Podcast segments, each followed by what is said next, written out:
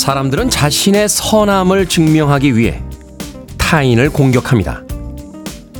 우리는 소위 증명사회를 살고 있습니다. 분노와 비난은 내가 얼마나 정의로운지를 알리려는 행위고요. SNS의 좋아요는 나는 당신의 편임을 인정받으려는 몸부림이죠. 언젠가부터 정치와 사회로 딱 이분할된 세상에서 우린 그저 어느 한 편을 선택할 수 있을 뿐입니다.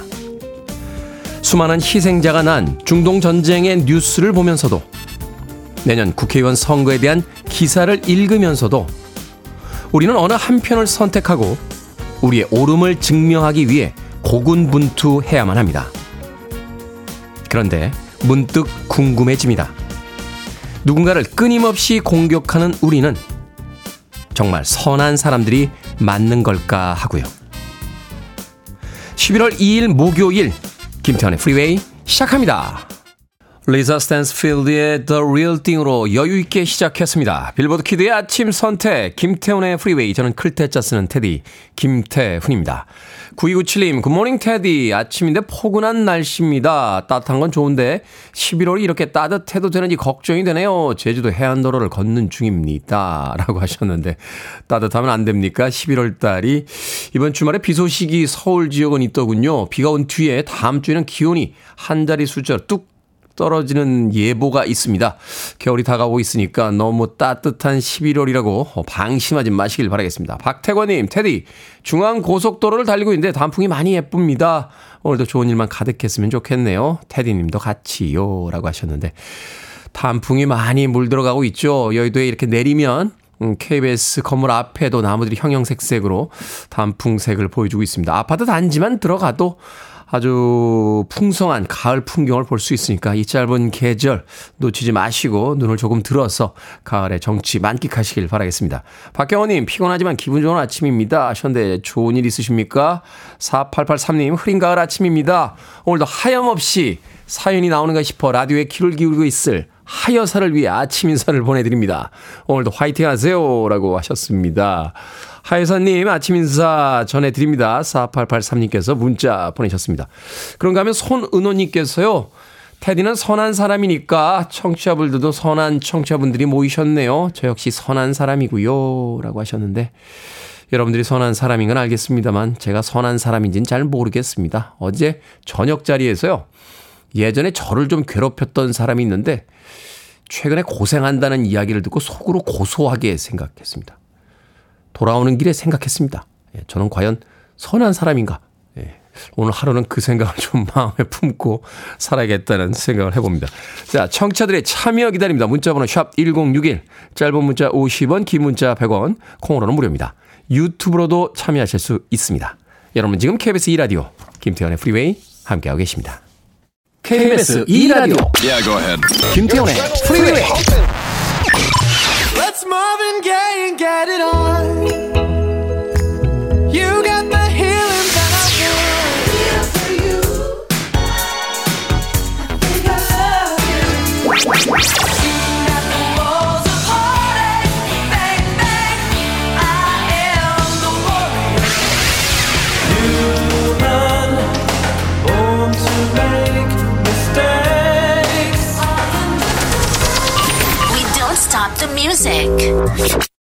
컨트리 블루스의 기타 연주와 목소리 굉장히 인상적이죠. 엘빈 비숍의 Fooled Around and Fell in Love 듣고 왔습니다. 엘빈 비숍은 국내에서는 그렇게 큰 인기를 얻지 못했습니다만 미국에서는 이 블루스 락 기타리스트이자 보컬리스트로 굉장히 큰 인기를 얻었던 그런 아티스트입니다. 로큰롤 명예의 전당에도 오를 만큼 음, 미국 팬들에겐 절대적인 인기를 얻었던 그런 아티스트였습니다. 엘빈 비숍, Fooled Around and Fell in Love 까지 듣고 왔습니다. 자, 안정환님, 안녕하세요. 직장을 퇴사하고 이틀째인데 한 1년은 된 기분이네요. 벌써 눈치도 보이고 늦잠도 못 자서 더 일찍 일어나게 되고 지금은 와이프와 아이를 위해 아침 준비 중입니다. 얼른 직장을 구해야겠습니다. 라고 하셨는데. 가사 체험도 좀 해보시죠, 안정환님. 예. 바깥에서 일만 하는 분들 집안에서 뭐 하는 일 있어? 뭐 이렇게 쉽게 말씀하시는데 집안일 해보시면 그런 이야기 절대 안 나옵니다. 예. 저는 집과 바깥의 일을 병행하고 있는데요. 어, 밖의 일이 훨씬 편해요. 집에서 소위 이제 어, 어머님들이 이야기하시는 일을 해도 티가 안 난다는 게 어떤 느낌인지 예, 집에 있으면 알게 됩니다. 그 집에 계신 분들이 밥을 잘 안 드세요. 식사하시는 거 귀찮아하시고 왜냐하면 차려 먹고요. 또 치우는 게 그게 일이에요. 그러다 보니까 어머님들이 그냥 아유 뭐 이렇게 뭐 귀찮아라고 하면서 라면 하나 끓여 드시고 이렇게 식사를 잘 안 하시는 경우들이 많은데 집에서 일을 해보시면 그 기분을 알게 됩니다. 안정환님, 뭐 직장을 빨리 구하시는 것도 중요하겠습니다만 집에서 좀 집안일을 경험해 보시는 것도 나쁘진 않을 것 같은데요. 네.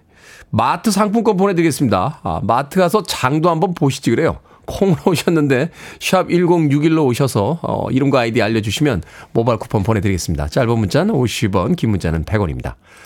아, 윤선희님, 테디 주말에 강릉에 갈 예정이에요. 비 소식이 있네요. 그래도 잘 즐겨봐야죠. 출첵입니다. 라고 하셨는데, 비가 오면 어떻습니까? 강릉에 가서 또 그 비를 맞으면서 가을의 분위기 느껴보시죠. 임영희님, 테디, 아들한테 거짓말 했어요. 너 요즘 힘든 것 같아. 엄마가 한우 구웠어. 그러니까 아들이 역시 한우라며 감사 인사를 하는데, 사실은 수입산이었습니다. 미안하다. 다음엔 꼭 한우 해줄게. 라고 하셨는데. 아들도 어 역시 한우인데? 라고 맛있습니다. 라고 했던 게 거짓말일 수 있어요. 왜 이렇게 질기지? 라고 생각할 수 있으니까 임영희님 너무 미안하게 생각하지 마십시오. 한우면 어떻고 또 수입산이 어떻습니까? 맛있게 먹으면 되죠. 1294님께서는 테디 오늘 제 딸 생일인데요. 코로나에 걸렸어요. 작년에도 이맘때 코로나 때문에 고생했는데 올해도 코로나 때문에 고생을 하니 마음이 아픕니다 테디 객지에서 고생하는 딸에게 생일 축하 멘트 하나만 해주세요. 라고 하셨는데. 힘내세요. 어, 겨울 초에 코로나에 또 잘 이겨내게 되면 올해 또 코로나 독감이 굉장히 유행이라고 하잖아요. 올 겨울은 또 면역력이 생길 테니까 조금 편하게 보낼 수 있겠죠. 힘내십시오. 생일이라고 하셨으니까 제가 힘내라고 케이크 보내드릴게요. 1194님 따님에게 전달해 주시길 바라겠습니다. 자, 0606님께서 신청하신 음악 듣습니다. 전설적인 헐리우드의 여배우를 노래했죠. 어, 모나코의 왕비이기도 했는데, 프랭크 시나트라인가요? 이 여성에게 2달러짜리 이 돈을 주면서 행운을 가져다 줄 거다라고 했는데 그 돈을 받은 뒤에 모나코의 왕비가 돼서 미국에서는 2달러짜리 지폐를 행운의 상징으로 이야기합니다. 미카가 노래합니다. 그레이스 켈리.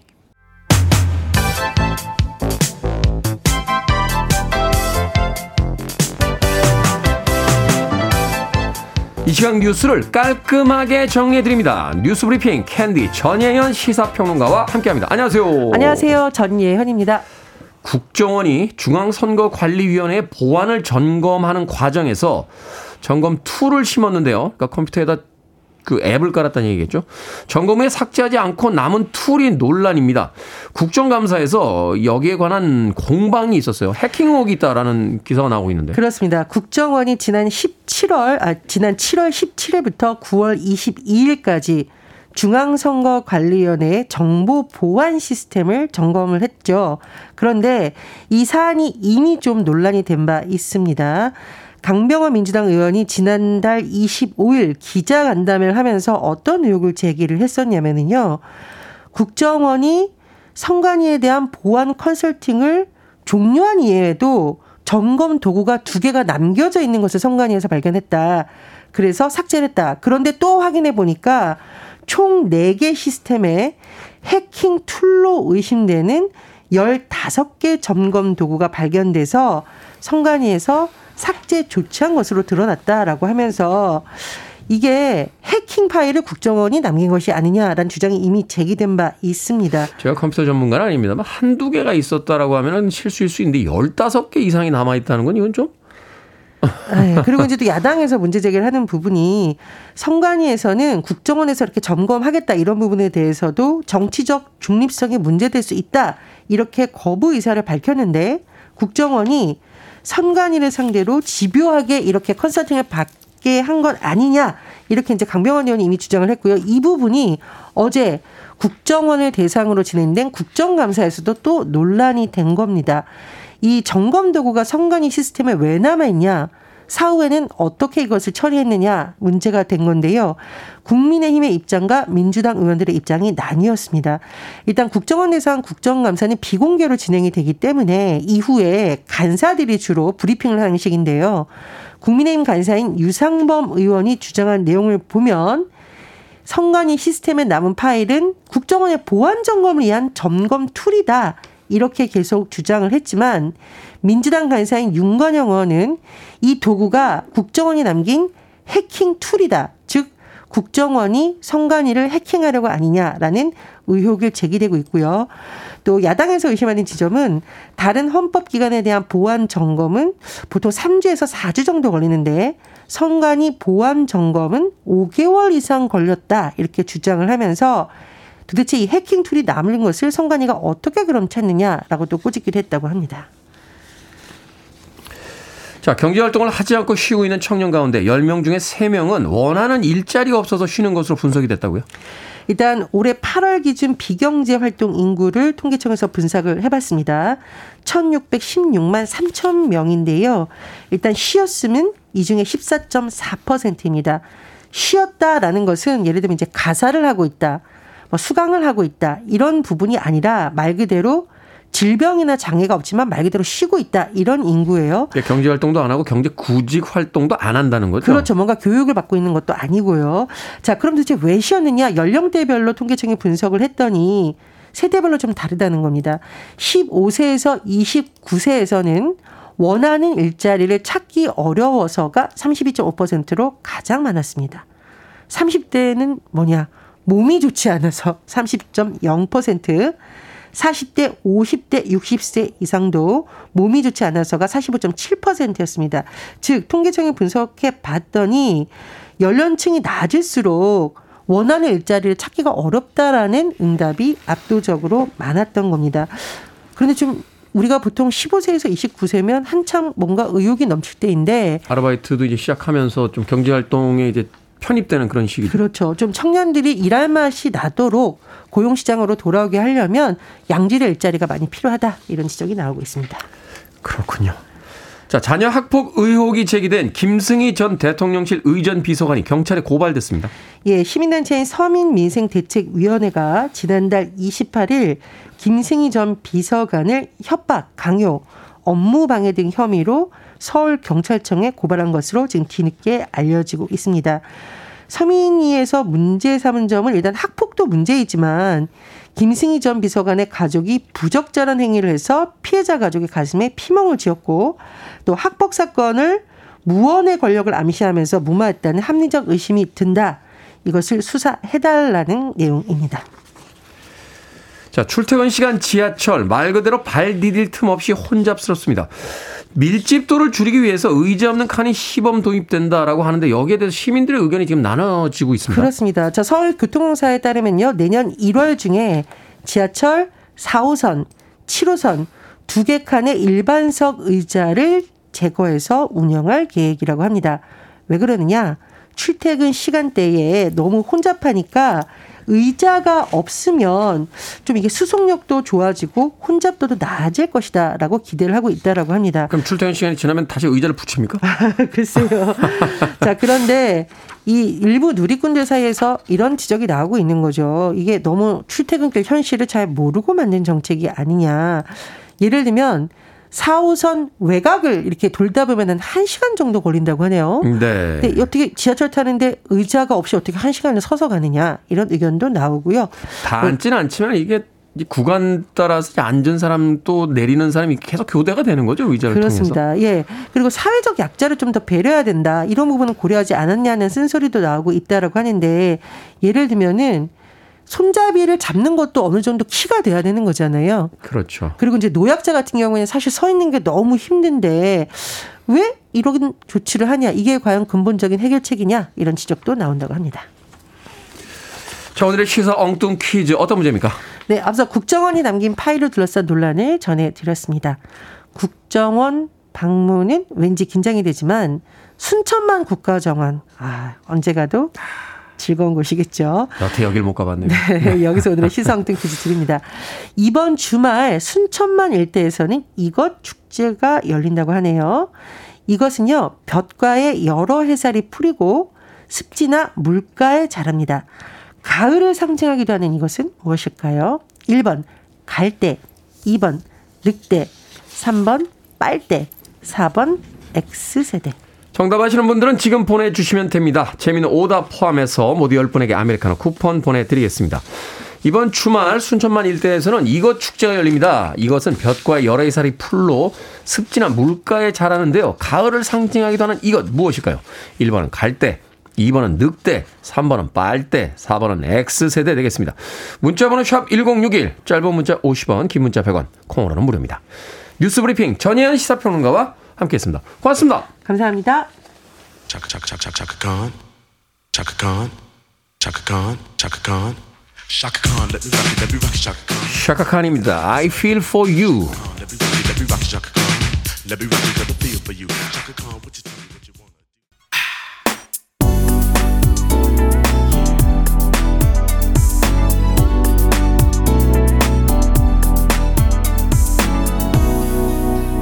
김태훈의 Freeway. 일본의 2인조 그룹이죠. 하바드의 Clean and Dirty 듣고 왔습니다. 자, 오늘 시사 엉뚱 퀴즈. 이번 주말 순천만 일대에서는 이것 축제가 열립니다. 가을을 상징하기도 하는 이것은 무엇일까요? 정답은 1번 갈대였습니다. 갈대. 3570님 갈대 그저께 가을 풍경을 갈대와 함께 즐기고 왔습니다 하셨고요.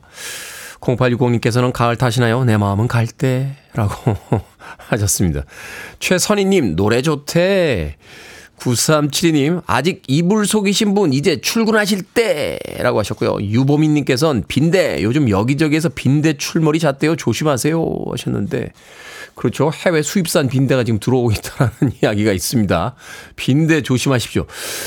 빈대까지 조심해야 되는 일상이 될 줄은 몰랐습니다만, 그래도 조심조심 하면서 또 하루를 소중히 살아가야겠죠.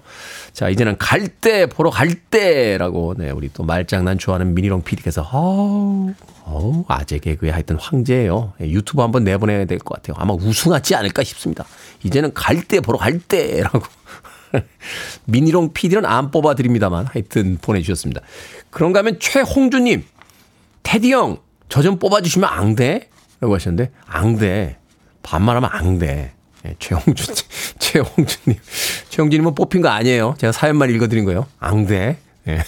자, 방금 소개해드린 분들 포함해서 모두 10분에게 아메리카노 쿠폰 보내드립니다. 당첨자 명단, 방송이 끝난 후에 김태훈의 프리웨이 홈페이지에서 확인할 수 있습니다. 코너 당첨되신 분들 방송 중에 이름과 아이디 문자로 알려주시면 모바일 쿠폰 보내드리겠습니다. 문자 번호는 샵 1061, 짧은 문자는 50원, 긴 문자는 100원입니다. 4620님께서요, 테디 엄마가 아르바이트로 건물 계단 청소를 하신 지 딱 1년이 되셨습니다. 처음에는 제가 진짜 엄청나게 말렸는데요. 그런데 엄마가 일해보고 싶다고 하시며 힘은, 힘들면 바로 그만두겠다는 조건을 거셔서 시작하게 됐죠. 그런데 벌써 1년이 됐네요. 1년 이상 하면 퇴직금도 나온다며 오늘 기념으로 같이 식사하기로 했는데 자식된 도리로 마음이 복잡하네요. 테디 자식인 저에게 도움되는 말 한마디 부탁드려도 될까요? 라고 하셨는데. 어머님이 행복해 하시면 하게 내버려 두세요. 건강하시니까 또 일을 할 수 있는 거죠. 또 4620님 같은 자녀가 든든하게 버티고 있으니까, 어, 일하실 때 아마도 힘든 일이 있어도 그렇게 크게 힘들게 느끼시지 않을 겁니다. 저희 어머니도 그 굉장히 힘든 시절에 백화점에서 일하셨었어요. 어, 1층 식품 매장에서 한동안 서 계시는 일을 하셨는데 그때 제가 참 상황이 안 좋아서 어, 마음이 참 아팠던 기억이 납니다. 근데 지금은 무릎이 굉장히 안 좋으신데 야 무릎만 안 아프면 일하고 싶어라고 하시는데 일을 하시는 것보다 그 무릎이 아픈 게 더 마음이 아파서 어, 무릎 안 아프시고 일하시는 게 더 좋을 텐데라는 생각도 하게 됩니다. 4620님 하고 싶어 하시면 하시기에 내버려 두십시오. 건강하실 때 일하시는 건 나쁘지 않습니다. 4620님에게 제가 치킨 한 마리와 콜라 보내드리겠습니다. 어머니와 함께 맛있게 나누시길 바라겠습니다. 자, 조현정님의 신청곡 들려드립니다. 찰리 푸스, 마빈 게이.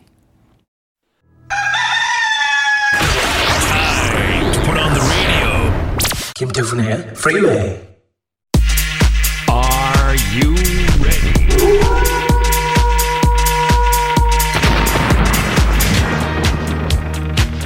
고민 있는 분들의 희망, 결정은 해드릴게 신세계 상담소.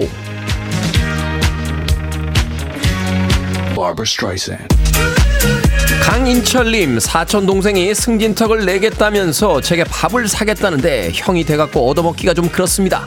10살 아래인 동생이 학생일 때 제가 가끔 용돈을 주긴 했습니다만 사주는 밥을 먹을까요? 아니면 제가 밥값을 낼까요? 사주는 밥 먹읍시다. 동생도 어른이 된 듯한 기분 한번 느껴봐야죠.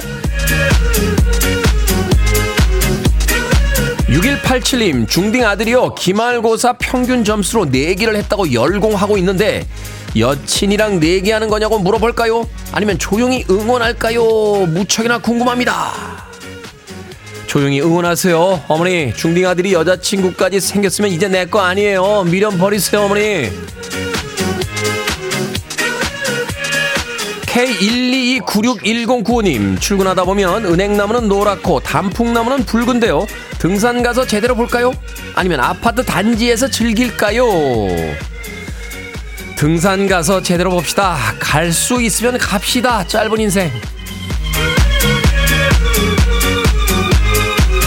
4013님 토요일에 외손자를 봐달라는데 저도 직장 다니고 힘들어서 토요일엔 사우나에 가려고 했거든요 외손자를 봐줘야 할까요? 아니면 사우나 가서 피로를 풀까요? 사우나 가서 피로 푸세요. 우리는 모두 각자의 인생을 살아야죠. 방금 소개해드린 네 분에게 선물도 보내드립니다. 콩으로 뽑힌 분들 방송 중에 이름과 아이디 문자로 알려주세요. 고민 있으신 분들 이 시간에 보내주시면 정성껏 상담해드립니다. 문자번호 샵1061 짧은 문자 50원 긴 문자 100원 콩으로는 무료입니다. 바나나 라마입니다. I heard rumor.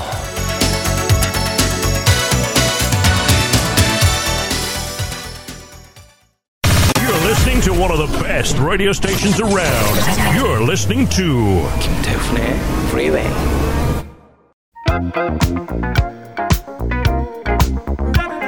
빌보드 키드의 아침 선택 KBS 2라디오 김태훈의 프리웨이 함께하고 계십니다.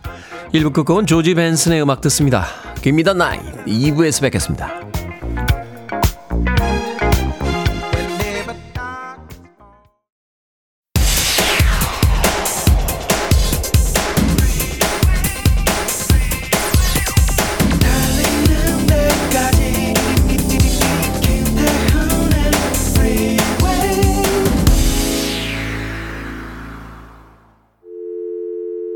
Need your arms around me. I need to feel your touch.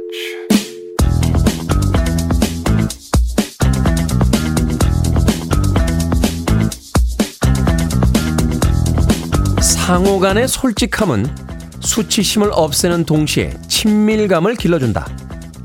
우리가 결점을 갖고 있음에도 다른 사람들에게 받아들여질 때 그들과 나누는 깊은 유대감에서 이러한 따뜻한 감정이 커진다. 우리가 그토록 바라는 친밀감을 만드는 방법은 완벽함이 아니다. 실수를 바로잡기 위해 다 같이 노력하고자 하는 우리의 의지가 친밀감을 높인다.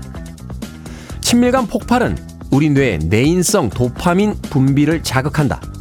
하지만 값싼 쾌락으로 급증하는 도파민과 달리 친밀한 진실한 친밀감을 통해 급증하는 도파민은 적응성이 뛰어나고 활기를 되찾아주며 건강을 증진시킨다.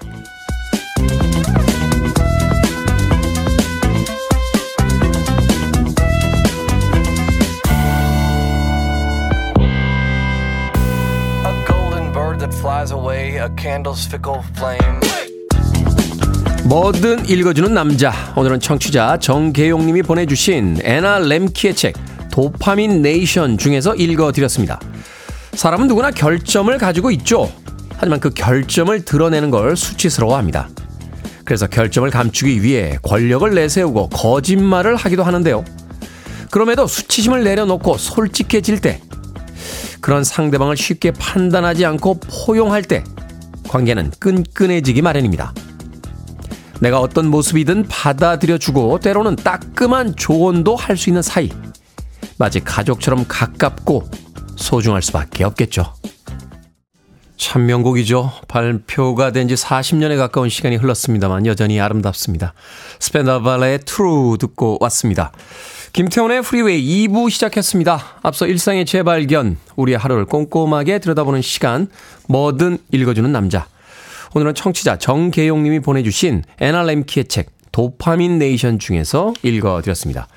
김은숙님, 참 좋은 말씀이네요. 하셨고요. 정재훈님께서는 직장 동료와는 힘들더라고요. 라고 하셨는데, 그렇죠. 약점을 털어놓는 것도 상대를 파악하면서 해야죠.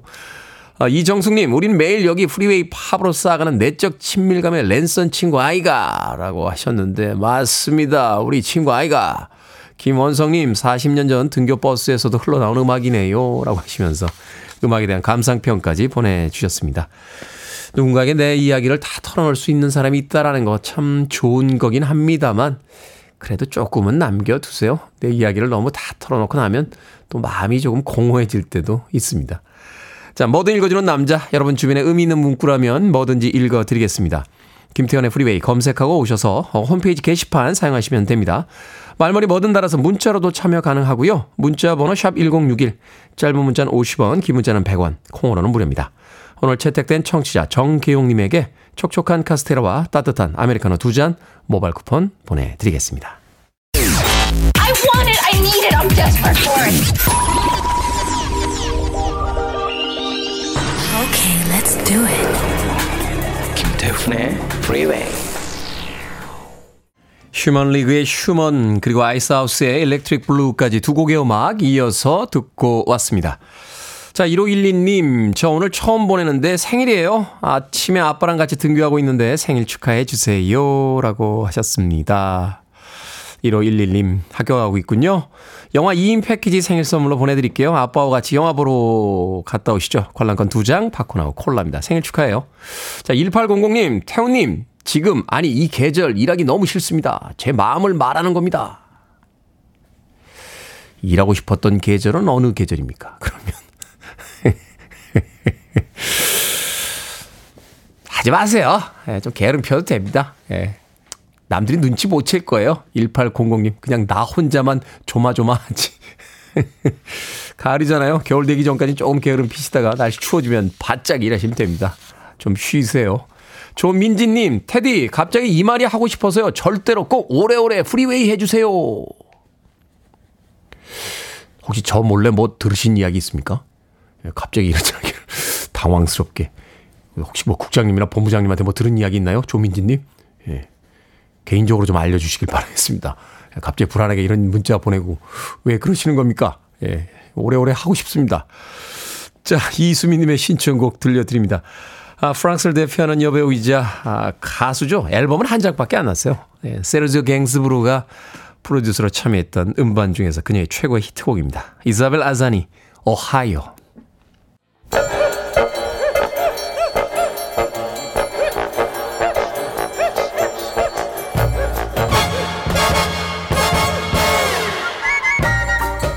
온라인 세상 속 촌철살인 해악과 위트가 돋보이는 댓글들을 골라봤습니다. 댓글로 본 세상.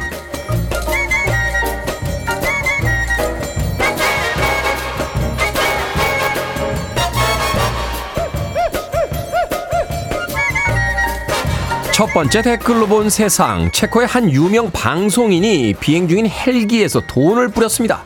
영화 홍보 차원에서 이벤트를 기획했다가 상금의 주인공이 나오지 않자 그 상금으로 돈 비를 뿌리는 행사를 연 건데요. 뿌린 돈은 100만 달러, 우리 돈으로 약 13억 5천만 원에 달했다고 하는군요. 하늘에서 내리는 돈을 줍기 위해 몰린 4천여 명의 사람은 1시간도 안 돼 돈을 모두 주워갔다는데요. 여기에 달린 댓글 드립니다. 유후님, 돈이 하늘에서 떨어지는 경험 저도 한번 당해보고 싶네요. 웃으면서 돈 좀 주워봤으면 좋겠습니다. 현이님, 저기서 같이 돈 줍지 않고 촬영하고 있는 사람이 제일 신기하네요. 어떻게 저런 자제력을 발휘할 수 있죠? 뭐 이벤트라니까 뿌린 사람도 기분 좋고 주순 사람은 더 기분이 좋겠지만 운전만 한 헬기 조종사는 기분이 좀 그랬겠는데요?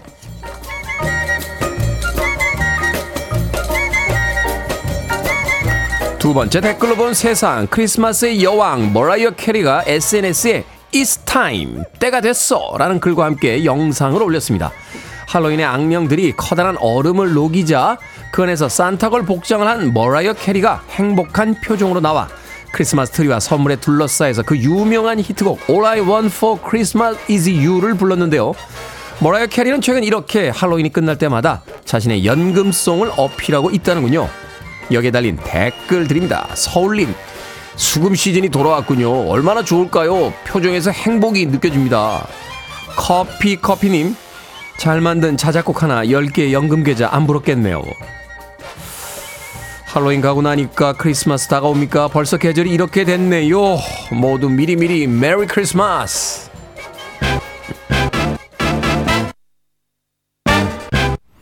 김대수님께서 신청하셨습니다. 베이스먼트 잭스, Cold. Freeway.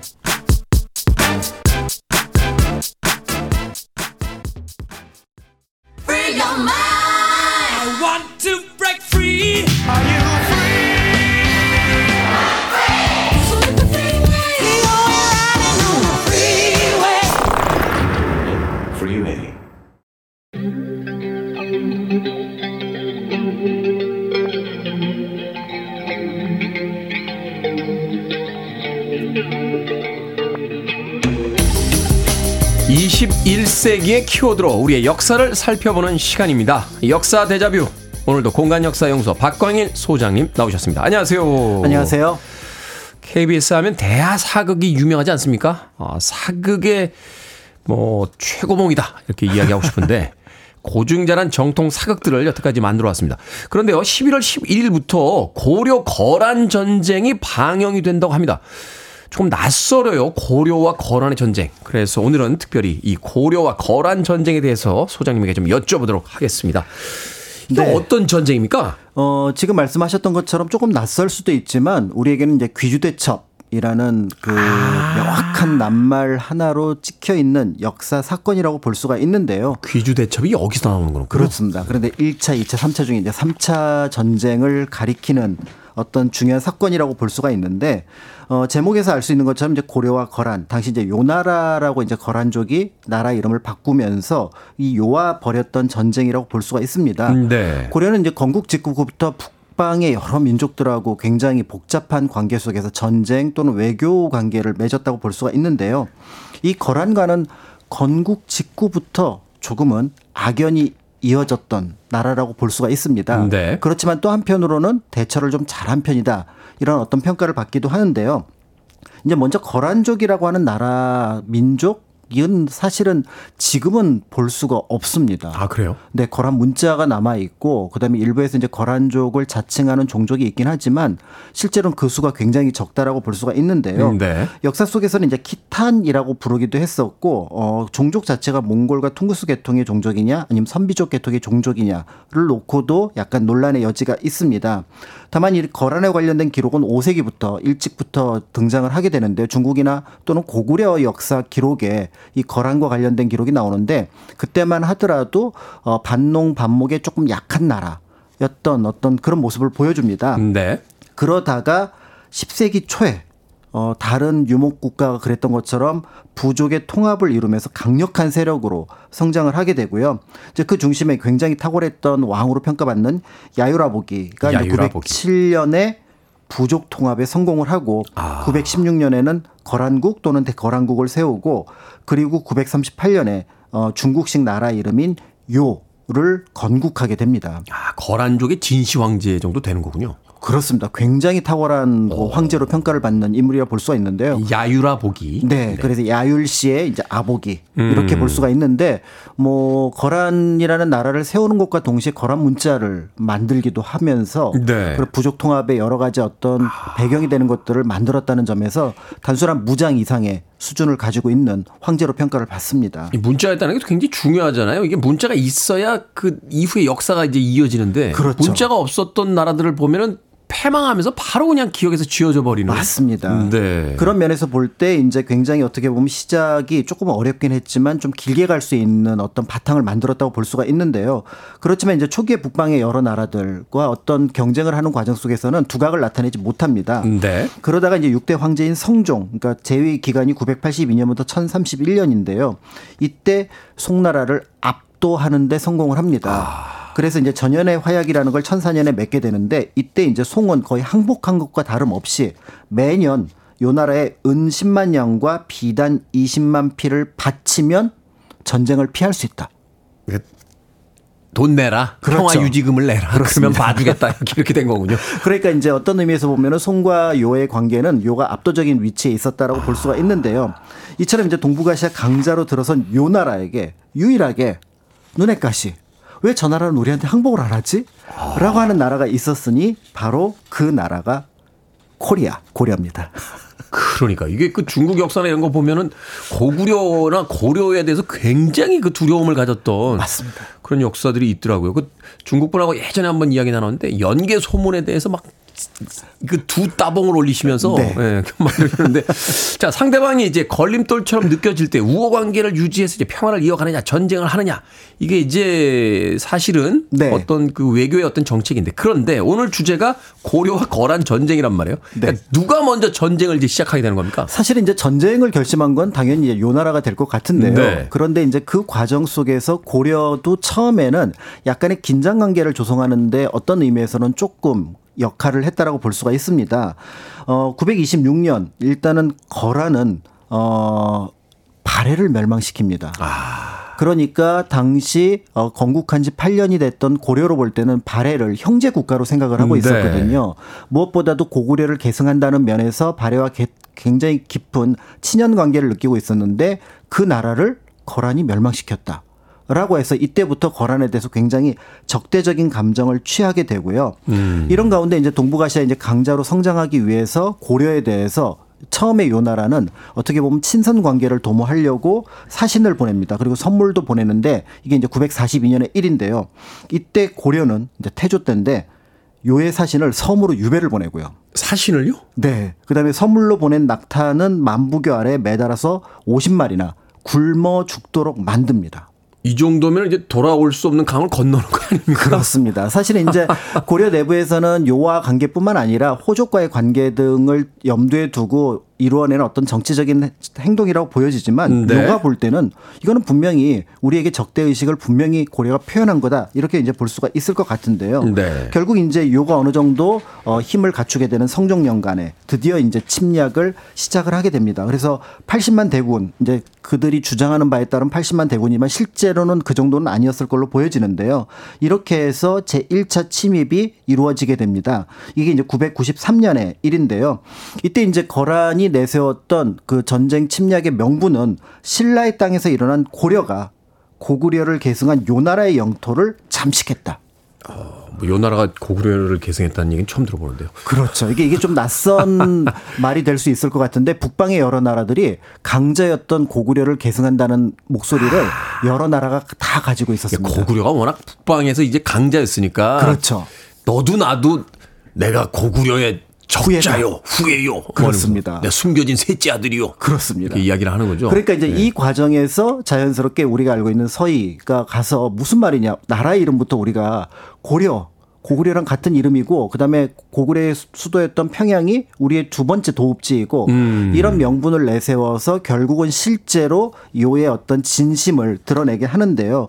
결국은 어 요와 가까이 지내지 않고 손과 가까이 지내는 것이 문제였다라는 거를 실토를 하게 됩니다. 네. 그러면서 이제 고려는 어 한편으로는 이제 어떻게 보면은 어이 과정을 해결하기 위한 방안을 찾아내게 되는 거죠.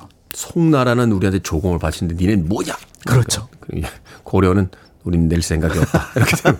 자, 그렇다면 거란에 요구사항이 있었을 거 아니에요. 전쟁 직전이면 서로 이제 막 말다툼을 일단 하는 시기니까. 그렇습니다. 어. 그래서 결국 이제 본심을 드러냈던 게 바로 뭐냐면 어 왜 송과 가까이 하고 우리하고 가까이 지내지 않느냐. 그리고 어 당 고려의 왕이 요에 와서 인사를 해라. 입조를 요구를 하는 거죠. 그냥 고개를 숙여라. 그렇습니다. 그거는 이제 송이라는 나라하고 고려라는 나라를 각각 보면은 이길 수 있지만 송과 고려가 손을 잡으면 요 나라도 손을 쓸 수 없다라는 네. 판단을 했다라고 볼 수가 있는데요. 여기에 따라서 고려는 일단은 이제 불의의 어떤 습격을 받은 상황이었기 때문에 어 조건을 내걸고 화의를 청하게 되는데 그 조건 중에 하나가 바로 뭐냐면 우리가 너네 나라로 입조를 하려고 하는데 압록강 일대 여진족이 있다. 이 여진족을 몰아낼 수 있도록 해준다면은 입조를 하겠다라고 얘기를 합니다. 네. 그래서 거란이 볼 때는 그렇게 하라고 얘기를 하는 거죠. 뭐, 뭐 별 문제 없을 것 같은데? 그렇죠. 뭐 이렇게 된 거죠? 그런데 어. 이제 두 나라 사이에 이제 어떻게 보면 중립지대가 사라지는 거라고 볼 수가 있는데 음. 이 중립지대를 고려가 점령하게 되고 이것이 우리가 알고 있는 강동육주가 됩니다. 강동육주. 그렇습니다. 그래서 귀주, 흥화진, 철주, 통주, 곽주, 용주 그렇게 해서 고려의 영토가 압록강까지 접근하는데 결정적인 역할을 하게 되고요. 이렇게 함으로써 어떻게 보면은 고려는 침략을 받고 영토를 넓히는 전무후무한 전쟁사의 한 장면을 만들어내게 되는데요. 그 다음에 이제 요 나라에서 계속 연락이 옵니다. 조공해라. 어, 조공해라. 그 다음에 왜 입주 안 하느냐. 그런데 아, 왕이 바빠서, 왕이 아파서, 왕이 조금 오늘 날씨가 안 좋아서 뭐 이러면서 그때 이제 통신망이 없으니까 왔다 갔다 하는 데만 몇 달씩 가니까 이제 그 한 두 번 미루면 한 1년 넘어가고 이렇게 되는 거잖아요. 그렇죠. 그러니까 결국은 이제 고려의 본심을 깨달은 거죠. 고려는 절대 요 나라에 굴복할 생각이 없구나라고 판단을 하게 되는데 이때 외교- 마침 이제 고려 내부에 정변이 일어납니다. 그래서 강조의 정변이라고 해서 목종을 죽이고 현정을 올리는 그 사건이 일어나는데요. 이 사건을 계기로 2차 침공을 벌이게 되고 이 2차 침공이 드라마 속 그러니까 우리가 알고 있는 지금 이제 새롭게 KBS에서 하고 있는 그 드라마의 이야기의 중심은 여기에 아마 달려 있지 않을까 이렇게 보고 있습니다. 그렇군요. 야, 이 천년이 넘은 역사인데 외교 전략이 끝내주는군요. 그렇습니다. 여기 야 조공 아유 왕이 좀 아파. 그렇죠, 그렇죠. 자 음악 듣고 와서 계속해서 고려 거란 전쟁에 대한 이야기 나눠보도록 하겠습니다. 스캔들입니다. The Warrior. 스캔들의 The Warrior 듣고 왔습니다. 김은숙님께서요 드라마에 최수종 씨 나오는 것 같던데요 라고 하셨는데 아 그래서 얼마 전에 KBS에 오셨군요. 네. 제가 엘리베이터 앞에서 딱 부딪혔는데 인사를 딱 하려 하다가 아, 최수종 씨는 나를 모르지. 라고 해서 그냥, 그냥 엘리베이터를 타고 올라갔는데, 아, 그래서 오셨구나. 네. 자, 오늘 고려 거란 전쟁 KBS의 대화 사극 의 소재가 되고 있는 역사 속의 이야기 박광일 소장님과 함께 이야기 나눠보겠습니다. 자, 앞서 거란의 1차 침입에 대해서 말씀을 해 주셨습니다. 2차 침입은 언제 일어났습니까? 네, 어, 2차 침입은 1010년에 일어나게 되는데요. 보통 이제 거란의 3차 침입 중에 1차 서희의 어떤 그 활약, 그 다음에 3차의 귀주 대첩은 잘 알려져 있지만 2차 침입은 비교적 간단하게 하고 넘어가는 편입니다. 그렇지만 이 2차 침입에 맞서는 고려의 모습이야말로 어떻게 보면은 고려와 거란의 관계, 그리고 고려가 어떻게 전쟁에 대응하고 외교를 어떻게 펼쳐나가려고 했었는지 그런 내용을 살펴보는데 중요한 역할을 볼 수가 있는데요. 네. 이 전쟁은 굉장히 위 협적이었습니다. 실제로 이때 40만 대군을 이끌고 왔다라고 알려져 있는데 이 40만은 실제일 가능성이 굉장히 높고요. 어. 당시 고려는 30만 군을 가지고 있었는데 이 40만 대군에게 밀려납니다. 그다음에 두 번째는 어, 이 전쟁을 직접 요 나라의 성종이 지휘하고 쳐들어옵니다. 아, 왕이 직접 왔다는 건 사생결단 내겠다는 거죠. 그렇죠. 우리 역사상에 보면은 적군의 왕이나 황제가 직접 쳐들어오는 케이스는 당태종. 안시성 싸움. 안시성 싸움. 그 다음에 병자호란때 청태종 정도거든요. 그런 면에서 볼 때 이 전쟁의 무게감이 어떠했는지를 짐작해 볼 수가 있는 거고요. 네. 그렇지만 이제 거란이 작정하고 고려를 쳐들어왔지만 실제로 그들의 뜻대로 풀려 나가진 않습니다. 왕이 직접 움직일 정도였다는 건 고려가 그만큼 막강했기 때문 아닐까요? 그렇습니다. 그래서 실제로 이 40만 대군이 강동 육주 중에 하나였던 흥화진, 양규 장군이 지키고 있었는데요. 네. 이 흥화진을 점령을 못 합니다.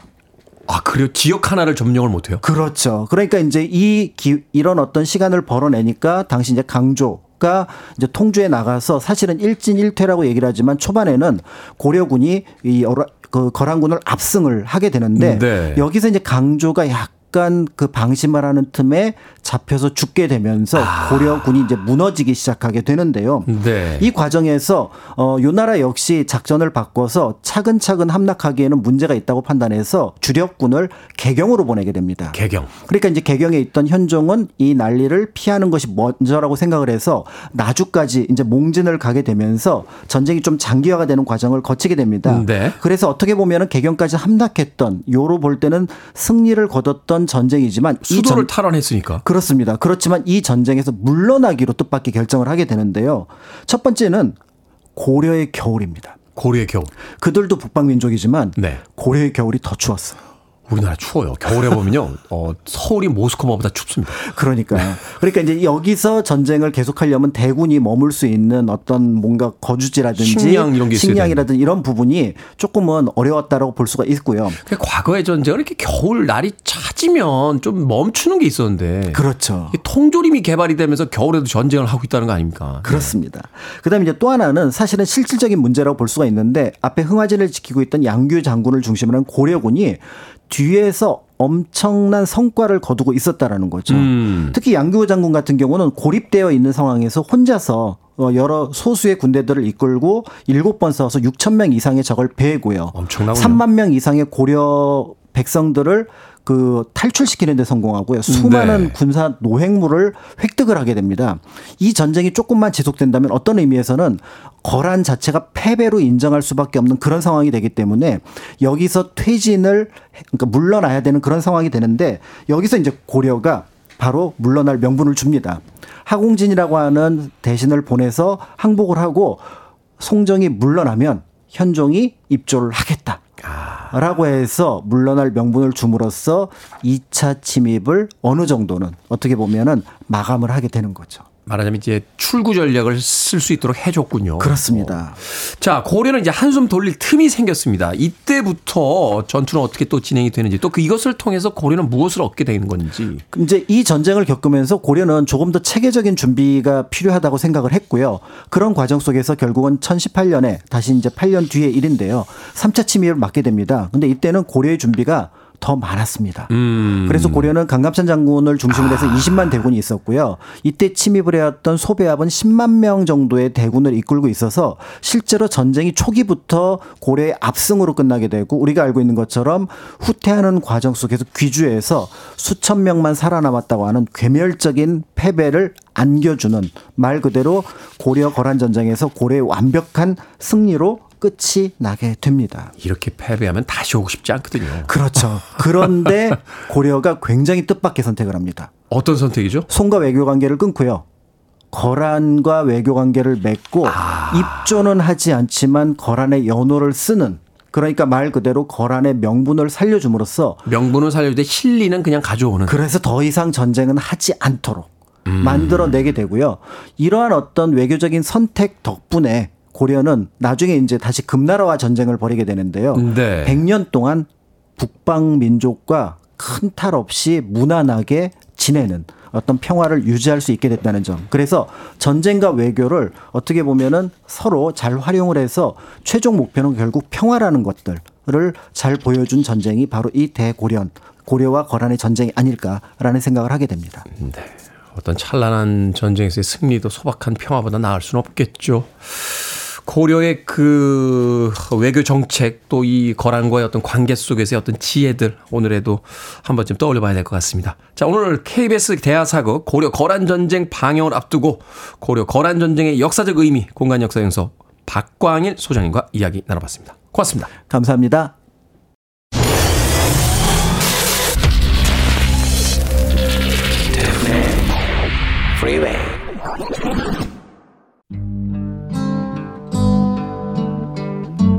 KBS 2라디오 김태훈의 프리웨이 오늘 방송 여기까지입니다. 오늘 끝곡은 모리스 앨버트의 Feelings 준비했습니다. 편안한 하루 보내십시오. 저는 내일 아침 7시에 돌아오겠습니다. 고맙습니다.